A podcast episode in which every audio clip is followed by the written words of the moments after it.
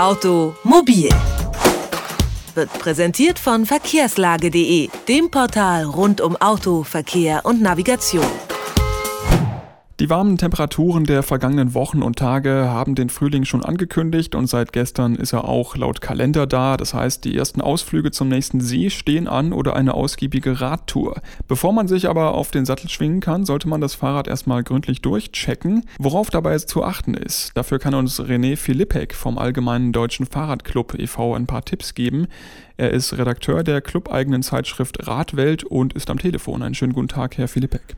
Hallo, guten Tag. Ja, was sind denn so erstmal die äh, grundlegenden wichtigsten Sachen, die man checken sollte oder checken lassen sollte, womöglich auch vom Fachmann? Ja, also wenn das Fahrrad länger gestanden hat, ist in der Regel erstmal der Luftdruck in den Reifen zu niedrig. Ähm, das äh, ist einfach nicht gut für die Reifen und es macht auch keinen Spaß zu fahren, wenn da zu wenig Luftdruck drin ist.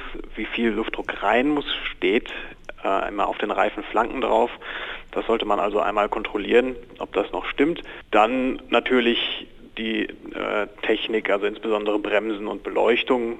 Funktioniert das noch vernünftig? Ist noch genug äh, Material auf den Bremsbelägen oder müssen die mal ausgetauscht werden? Das sollte also einfach alles reibungslos funktionieren. Auch die Kette kann meistens etwas Öl vertragen nach so langer Standzeit.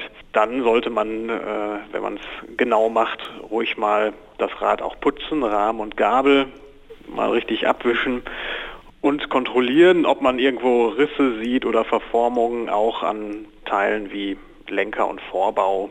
Einfach mal schauen, ob da sich irgendwas ergeben hat, weil das ist dann natürlich auf Dauer ein Risiko. Gerade so Rahmenputzen ist ja doch eher ein bisschen lästig. Ist das wirklich nötig?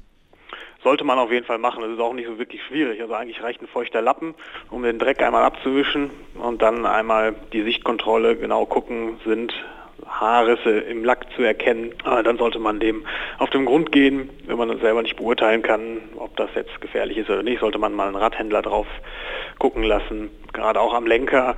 Äh, da ist es halt sehr, sehr unangenehm, wenn sowas kaputt geht während der Fahrt. Deswegen sollte man das auf jeden Fall mal machen. Beim Putzen ist ja immer ganz praktisch, wenn man einen Hochdruckreiniger hat, da einmal drüber zu äh, strahlen. Äh, ist das ratsam? Kann man machen, man sollte sich aber von den Lagerungen fernhalten.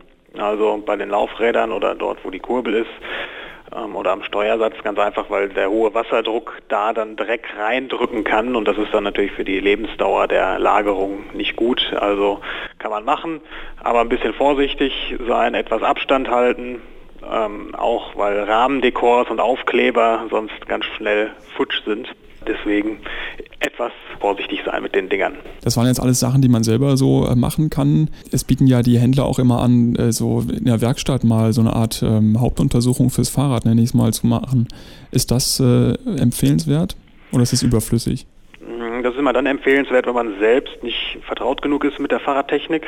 Wenn ich mich mit, mit, dem Fahrrad auskenne, dann kann ich eigentlich alle Sachen selber checken. Wenn aber irgendwas nicht stimmt und ich nicht weiß, wie ich es hinkriege, dann äh, sollte das natürlich ein Händler machen. Und es ist natürlich auch bequemer, einfach mal das Rad herzunehmen, zum Händler zu bringen. Wer sich also die Hände nicht gerne schmutzig macht und sich nicht gerne damit beschäftigt, für den ist das auf jeden Fall empfehlenswert. Reicht so ein Putz einmal im Frühjahr eigentlich aus oder machen Sie das bei sich auch gerne öfter? Ja, es kommt natürlich darauf an, wie das Rad eingesetzt wird. Also wenn ich das äh, nur bei schönem Wetter fahre, dann reicht es eigentlich einmal im Jahr tatsächlich. Wenn ich es sehr häufig fahre, auch bei schlechtem Wetter, auch gerade im Winterhalbjahr, wo dann viel von dieser Salzbrühe von den Straßen da dran kommt, dann sollte man das einfach häufiger machen. Vor allem den Antrieb, den muss man ein bisschen häufiger pflegen, weil sobald die Kette trocken wird, fängt es an zu quietschen. Das hört man dann auch, es fährt sich auch nicht angenehm. Da sollte man also deutlich häufiger mal nachsehen, ob das alles noch vernünftig läuft. Aber ansonsten ist das dem eigenen ästhetischen Empfinden überlassen, wie oft man sein Fahrrad tatsächlich putzt. Bei der Kette gibt es ja auch zwei Glaubensrichtungen. Die einen sagen regelmäßig ölen oder fetten, die anderen sagen, nein, da muss überhaupt nichts dran, das muss nur sauber sein. Was stimmt? Also innen drin, ne, also dort, wo sich was bewegt, muss auf jeden Fall Schmierstoff sein, weil sonst ist die Reibung extrem hoch und es macht Geräusche. Ähm, also schmieren muss sein.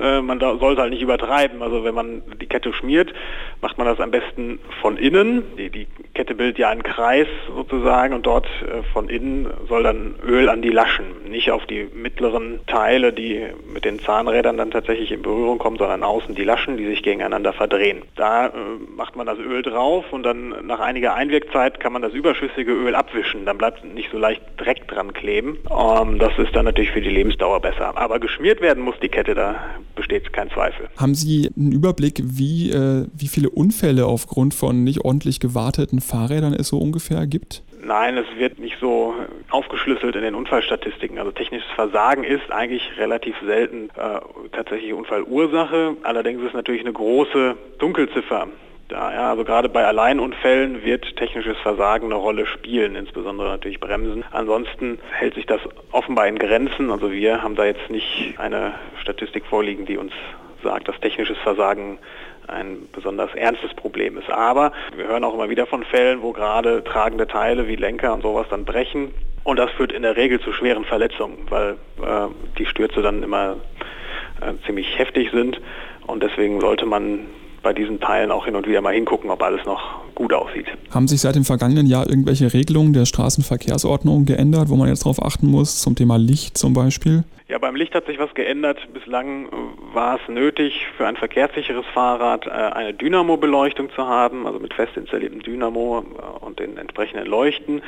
Das ist mittlerweile nicht mehr nötig. Man kann jetzt auch Batteriebeleuchtung nutzen, was ja viele ohnehin getan haben. Wichtig ist nur dabei, dass diese äh, Beleuchtung auch fürs Fahrrad zugelassen ist. Da ist eine Prüfnummer vom äh, Kraftfahrtbundesamt für notwendig. Das erkennt man daran, äh, das ist eine Wellenlinie, ein großes K und eine Ziffer. Das ist in der Regel irgendwo auf dem Gehäuse eingeprägt und deswegen ist jetzt eben auch jeder, der bislang keine Dynamo-Beleuchtung benutzt hat, konsequent regelgerecht unterwegs. Das sagt René Philippek vom Allgemeinen Deutschen Fahrradclub. Er hat erklärt, worauf man achten muss, bevor man zur nächsten Fahrrad-Frühjahrstour aufbricht. Haben Sie vielen Dank für die Tipps. Danke auch. Automobil, jede Woche, präsentiert von verkehrslage.de.